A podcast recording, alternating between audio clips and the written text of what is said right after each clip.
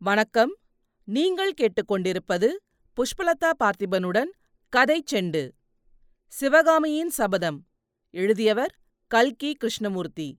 பாகம் இரண்டு. காஞ்சி முற்றுகை. அத்தியாயம் நான்கு. சிவகாமியின் பிறந்தநாள் ஆகா சிவகாமியை நாம் பார்த்து எத்தனை காலம் ஆகிவிட்டது?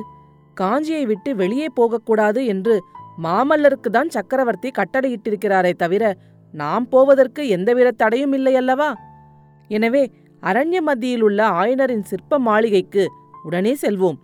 ஆயனரின் வீட்டை நெருங்கும்போது எட்டு மாதத்துக்கு முன்பு அங்கே நாம் கண்ட காட்சிக்கும் இப்போது நாம் காணும் காட்சிக்கும் உள்ள வித்தியாசம் நம்மை தூக்கி வாரி போடுகிறது. அப்போது நாம் கண்ட கலகலப்பு இப்போது அங்கே இல்லை. கல் கல் என்ற கல்லுளியின் சத்தம் கேட்கவில்லை. ஆயனரின் சீடர்கள் ஆங்காங்கு மரங்களின் அடியில் உட்கார்ந்து சிற்பவேலை பயின்று கொண்டிருக்கவில்லை. காட்டு மரங்களின் தோற்றத்திலே கூட வித்தியாசம் இருக்கிறது. முன்னே நாம் வந்திருந்தபோது வசந்த காலம். விருட்சங்கள் புதிய தளிர்கள் விட்டிருந்தன. மாமரங்களில் இளம் தளிர்களுடனே பூங்கொத்துகள் குலுங்கின. அரச மரங்களும் ஆலமரங்களும் தங்க நிற இலைகளால் மூடப்பட்டிருந்தன. இப்போதோ மரங்களில் முற்றிய கரும் பசுமை பொருந்திய இலைகளும் பாதி காய்ந்த சரகுகளும் காணப்படுகின்றன. பூமியெல்லாம் இலைச்சரகுகள் பரவி கிடந்தன. சில இடங்களில் குட்டை குட்டையாக மழை தண்ணீர் தேங்கியிருக்கிறது. முதல் நாள் இரவு பெய்த மழை நீர் மரங்களின் இலைகளில் தங்கியிருந்தது. குளிர்ந்த வாடைக்காற்று அடிக்கும்போது சலசலவென்று பூமியில் உதிர்கிறது.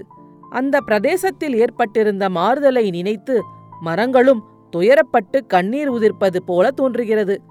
வன விருட்சங்களில் வாழ்ந்த பட்சிகளின் அமுத கானத்துக்கு மட்டும் எவ்வித குறையும் ஏற்பட்டதாக தெரியவில்லை. விதவிதமான மதுரக் குரல்களில் எத்தனை எத்தனையோ கீதங்கள் கேட்கின்றன. ஆனால் அந்த குரல்களிலும் ஒரு வேற்றுமை தெரிகிறது. முன்னே அக்குரலில் தொனித்த குதூகலக் களிப்பை இப்போது காணவில்லை. சென்று போன ஆனந்தமான காலத்தை நினைத்து மனங்கசிந்து பாடும் சோக கீதமாக தொனித்தது. வீட்டை நெருங்கிச் சென்றோமானால் ஒரே ஒரு விருட்சத்தின் அடியில் மட்டும் யாரோ இரண்டு பேர் உட்கார்ந்து வேலை செய்து கொண்டிருப்பது கண்ணுக்கு புலனாகிறது.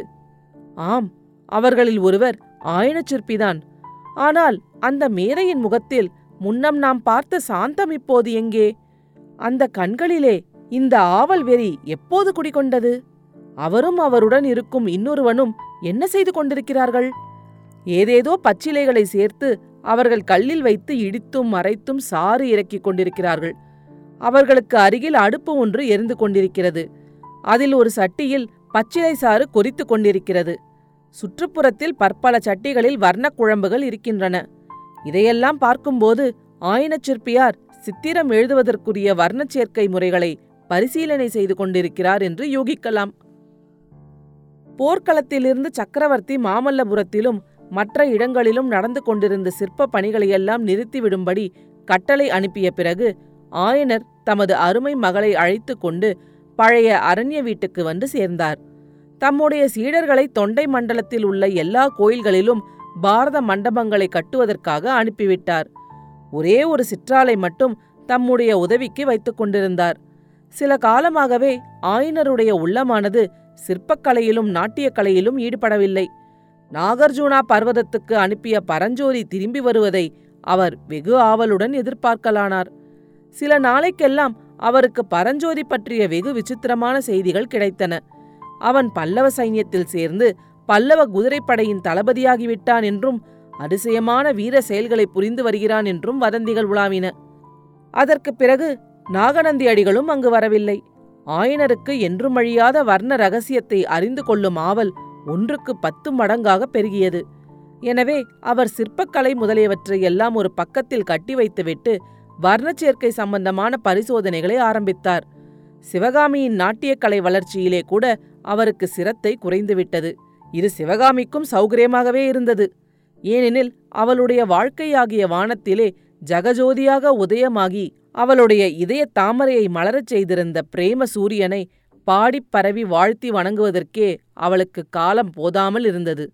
உலகத்தில் இதுகாரும் யாரும் கண்டும் கேட்டும் அறியாத அதிசய காதர் செல்வம் தனக்கு கிட்டியிருப்பதாக எண்ணிய சிவகாமி அந்த காதலியும் காதலனையும் பற்றி சிந்திப்பதிலும் மனோராஜ்யம் செய்வதிலும் வருங்காலத்தைப் பற்றிய ஆகாச கோட்டைகளை கட்டுவதிலும் எல்லையற்ற இன்பத்தை அடைந்து வந்தாள். அந்த மனோராஜய வாழ்க்கையிலேதான் எத்தனை ஆனந்தம் எத்தனை ஏமாற்றம் கூடிக்குழாவும் நேரம் எவ்வளவு சொல்லம்புகளினால் துன்புறுத்தல் எவ்வளவு. அந்த எட்டு மாதத்து மனோராஜ்ய வாழ்விலே எத்தனையோ யுகயுகாந்திரங்களில் அனுபவிக்க வேண்டிய சோகசாயை படர்ந்த ஆனந்தங்களையும் இன்ப ரேகை கலந்த வேதனைகளையும் சிவகாமி அனுபவித்து விட்டாள் என்றே சொல்ல வேண்டும். இருக்கட்டும் இப்போது சிவகாமியை போய் பார்ப்போம். அவள் அநேகமாக வீட்டுக்குள்ளே தன்னந்தனியாக இருக்கலாம். உள்ளே போய் நேரிலேயே சிவகாமியை பார்த்து அவளுடைய நிலையை தெரிந்து கொள்வோம். வீட்டை அணுகும்போது உள்ளே பேச்சு குரலை கேட்டு சற்று திகைத்து நிற்கிறோம்.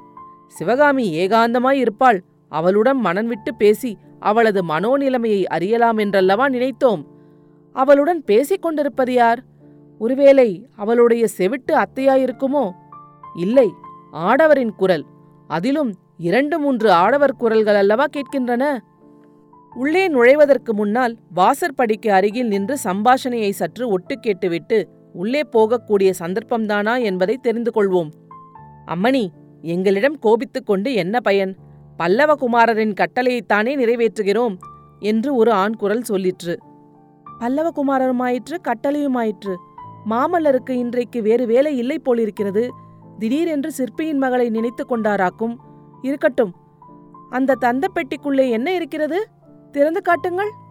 என்று கோபம் கொண்ட கோமகளின் அதிகாரக் குரலில் சிவகாமி ஆஞ்ஞாபித்தாள். தென்பாண்டி நாட்டிலே கொற்கை துறைமுகத்தில் குளித்து எடுத்த அற்புதமான முத்து மாலைகள் இந்த தந்த பெட்டியில் இருக்கின்றன அம்மணி. இதோ பாருங்கள். கன்யாகுப்பத்து ஹர்ஷவர்தன சக்கரவர்த்தியின் பட்ட மகரிஷி கழுத்திலே கூட இம்மாதிரி முத்து மாலை கிடையாது. எப்படி ஜொலிக்கிறது பார்த்தீர்களா? என்று ஏவலாளன் கூறினான். போதும் போதும். இந்த முத்து மாலைகள் யாருக்கு வேண்டும்? உங்கள் குமார சக்கரவர்த்தியிடம் நான் சொன்னதாக சொல்லு. ஆயினச்சிற்பியின் வீட்டுக்கு அருகே தாமரை குளக்கரையில் புன்னை மரம் ஒன்று புஷ்பித்திருக்கிறது. காலை நேரத்தில் அம்மரத்தடிக்குச் சென்றால் தரையிலே ஆயிரம் ஆயிரம் முத்துக்கள் சொரிந்து கிடக்கும். அந்த புன்னை மலர் முத்துகளின் அழகுக்கு உரை போட காணாது இந்த கொற்கை முத்து என்று சொல்லு. வேண்டுமானால் ஒரு நாள் காலை வந்து பார்த்துவிட்டு போகட்டும். அதோ அந்த தங்கப்பேழையில் என்ன இருக்கிறது? என்று சிவகாமி கேட்டாள். அம்மணி அலைக்கடலின் ஆழத்திலே சௌந்தரிய தேவதை ஒளித்து வைத்திருந்த பவளங்கள் சமுத்திரராஜனின் கடுங்காவலை மீறி அபகரித்துக் கொண்டு வரப்பட்டவை. மன்னாதி மன்னர்களெல்லாம் தங்கள் மணிமகுடத்தில் புனைவதற்கு ஆசைப்படக்கூடியவை. ஒப்பற்ற பவளங்கள் இந்த தங்கப்பேழையில் இருக்கின்றன. பாரத நாடெங்கும் புகழ்பெற்ற பரத சாஸ்திர ராணியின் மேனியை அலங்கரிப்பதற்கு உகந்தவை என்று இந்த பவள மாலைகளை பல்லவகுமாரர் அனுப்பியிருக்கிறார். அழகுதான். இந்த பவள மாலைகள் உங்கள் பல்லவகுமாரருக்கு அதிசயமாய் தோன்றலாம். ஆனால் அவரிடம் நீ போய் சொல்லு. ஆயன சிற்பி வீட்டின் இரண்டாம் கட்டிலே அந்த சிற்பியின் மகள் வளர்க்கும் கிளிகள் இருக்கின்றன. அந்த கிளிகளின் வாயில் உள்ள செம்பவளத்துக்கு எப்பேற்பட்ட கடல் பவளமும் இணையாகாது. வேண்டுமானால் நேரிலே வந்து பார்த்துவிட்டு போகும்படி சொல்லு. இருக்கட்டும் அதோ அந்த கூடைகளிலே என்ன? அரண்மனை உத்தியாவனத்திலே மலர்ந்த செண்பகப் பூக்கள் குண்டு மல்லிகைகள் பிச்சி மலர்கள். வேண்டாம் வேண்டாம் உடனே எல்லாவற்றையும் வெளியே கொண்டு போங்கள். உங்கள் பல்லவகுமாரரிடம் சிவகாமி ஒரு காலத்தில் பூ என்றால் பிராணனாய் இருந்ததுண்டு. ஆனால் ஏதோ ஒரு காரணத்தினால் இப்போது பூவைக் கண்டால் பிடிப்பதே இல்லையாம் என்று தெரியப்படுத்துங்கள். ஆமாம் இதையெல்லாம் எதற்காக இப்போது பல்லவகுமாரர் அனுப்பினாராம்? இன்றைக்கு தங்களுடைய பிறந்த தினம் என்பதற்காக அனுப்பியுள்ளார் அம்மணி. அப்படியா மிகவும் சந்தோஷம். இந்த ஏழை சிற்பி மகளின் பிறந்த தினத்தை குமார சக்கரவர்த்தி நினைவு வைத்துக் கொண்டிருப்பது பற்றி நிரம்ப சந்தோஷம். ஆனால் அவருடைய ஞாபக சக்தியில் ஏதோ கோளாறு ஏற்பட்டிருக்க வேண்டும். நீங்கள் இந்த பொருள்களை எல்லாம் எடுத்துக்கொண்டு போய் இன்று சிவகாமியின் பிறந்த நாள் இல்லை என்று சொல்லிவிடுங்கள். சிவகாமி என்கிற பெண் பூமியில் பிறக்கவே இல்லை என்று பல்லவகுமாரரிடம் சொல்லிவிடுங்கள். இதென்ன விந்தை? சற்று முன்னால் ஆயன சிற்பியை வீட்டுக்கு வெளியே மரத்தடியில் பார்த்தோமல்லவா? இப்போது வீட்டுக்குள்ளே இருந்து அவருடைய கனிந்த குரலை கேட்கிறோம். குழந்தாய் சிவகாமி உனக்கு என்ன வந்துவிட்டது? ஏன் இப்படி அவர்களை விரட்டி அடிக்கிறாய்? குமார சக்கரவர்த்தியே உன்னுடைய பிறந்த தினத்தை ஞாபகம் வைத்துக் கொண்டிருந்து வரிசைகள் அனுப்பியிருக்கும்போது சும்மா இருங்கள் அப்பா குமார சக்கரவர்த்தியை லேசுப்பட்டவர் என்று நினைக்காதீர்கள். முத்துமாலையையும் ரத்தினஹாரத்தையும் புஷ்ப கூடைகளையும் அனுப்பி நம்மை ஏமாற்றிவிட பார்ப்பார். யாரை நம்பினாலும் மாமல்லரை நம்பக்கூடாது. ஏவலாளர்களே ஏன் நிற்கிறீர்கள்? எடுங்கள் இவற்றையெல்லாம். உடனே நடையை கட்டுங்கள். எடுக்கிறீர்களா? இல்லையா? இதோ எடுத்துக்கொண்டு போகிறோம் அம்மா. இதோ எடுத்துக்கொண்டு போகிறோம். இவ்வாறு பயந்து நடுங்கிக் கொண்டு கூறிய ஏவலர்கள் வரிசை பொருள்களை எடுத்துக்கொண்டு வீட்டுக்கு வெளியே வருவார்கள் என்று நாம் எதிர்பார்க்கிறோம். ஆனால் யாரும் வெளியே வருகிற வழியை காணோம். நல்ல மர்மம் இது. வீட்டுக்குள்ளே பேச்சுக்குரல் மட்டும் கேட்கிறதே தவிர வேறு நடமாடும் சந்தடியை காணோமே. வியப்பாக அல்லவா இருக்கிறது? உள்ளே போய் பார்த்து விடலாம். உள்ளே போனால் நமது வியப்பு ஒன்றுக்கு பதினெண் மடங்காகிறது. ஏனெனில் உள்ளே சக்கரவர்த்திக்காக ஆயனர் அமைத்திருந்த சிற்ப சிம்மாசனத்திலே சிவகாமி மட்டும்தான் தன்னந்தனியாக உட்கார்ந்திருந்தாள். இத்தனை நேரமும் அவள் சம்பாஷணை நடத்தியதெல்லாம் யாருடன்? இதோ மர்மம் வெளியாகிறது. சிவகாமி பேசுகிறாள். தனக்குத்தானே பேசிக்கொள்கிறாள். ஏவலாளர்களே இங்கே வாருங்கள் என்கிறாள். ஒருவரும் வரவில்லை. ஆனாலும் எதிரில் யாரோ இருப்பதாக எண்ணிக்கொண்டு பேசுகிறாள். உங்கள் பல்லவகுமாரரிடம் இதையும் சொல்லுங்கள். மாமல்லர் என்றைக்கு மனம் கணிந்து சிற்பி மகள் சிவகாமியை பார்ப்பதற்கு வருகிறாரோ அன்றைக்குதான் அவளுக்கு பிறந்த தினம் என்று சொல்லுங்கள். தெரிகிறதா? இவ்விதம் சொல்லிவிட்டு சிவகாமி சற்று சும்மா இருந்தாள். பிறகு மறுபடியும் பேசினாள். ஆனால் இந்த தடவை குரல் மாறுபட்டிருந்தது. இப்போது நாம் கேட்பது ஆண் பிள்ளை குரல். ஏற்கனவே கேட்ட ஏவலாளியின் குரல்தான். அம்மணி மன்னிக்க வேண்டும். தங்களுடைய பிறந்த தினத்தை முன்னிட்டு இந்த வரிசை பொருள்களை அனுப்பிய பல்லவகுமாரர் சற்று நேரத்துக்கெல்லாம் தாமே தங்கரதத்தில் வருவதாகவும் தெரியப்படுத்தச் சொன்னார்.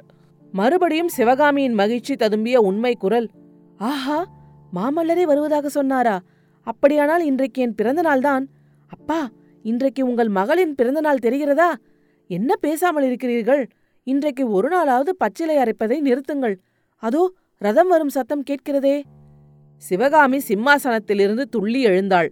அப்போது உண்மையாகவே வீட்டுக்கு வெளியே ரதம் வரும் சத்தம் கேட்டது. முகத்தில் சொல்ல முடியாத ஆவல் ததும்ப பரபரப்புடன் வாசற்புறம் ஓடி வந்து பார்த்தாள். வீட்டை நெருங்கி ரதம் வந்து கொண்டிருந்தது. அது குமார சக்கரவர்த்தியின் தங்க ரதம்தான். ரதசாரதியும் கண்ணபிரான்தான். ஆனால் ரதத்தில் இருப்பது யார்? வேறு யாரோ போல் இருக்கிறதே. ஆஹா என்ன ஏமாற்றம். வருகிறவர் யாராயிருந்தாலும் நிச்சயமாக மாமல்லர் அல்ல. சிவகாமி அந்த சிற்ப வீட்டின் வாசல் தூணை பிடித்துக்கொண்டு கற்சிலை போல் நின்றாள். அடுத்த அத்தியாயத்தில் விரைவில் சந்திப்போம். கதைச்செண்டு பற்றி உங்கள் நண்பர்களிடமும் உறவினர்களிடமும் பகிரவும். உங்கள் கருத்துக்களை கமெண்ட்டுகளில் பதிவிடுங்கள். உங்கள் கருத்துக்களை கேட்க ஆவலுடன் காத்துக் கொண்டிருக்கின்றேன். நன்றி. நீங்கள் கேட்டுக்கொண்டிருப்பது புஷ்பலதா பார்த்திபனுடன் கதை செண்டு.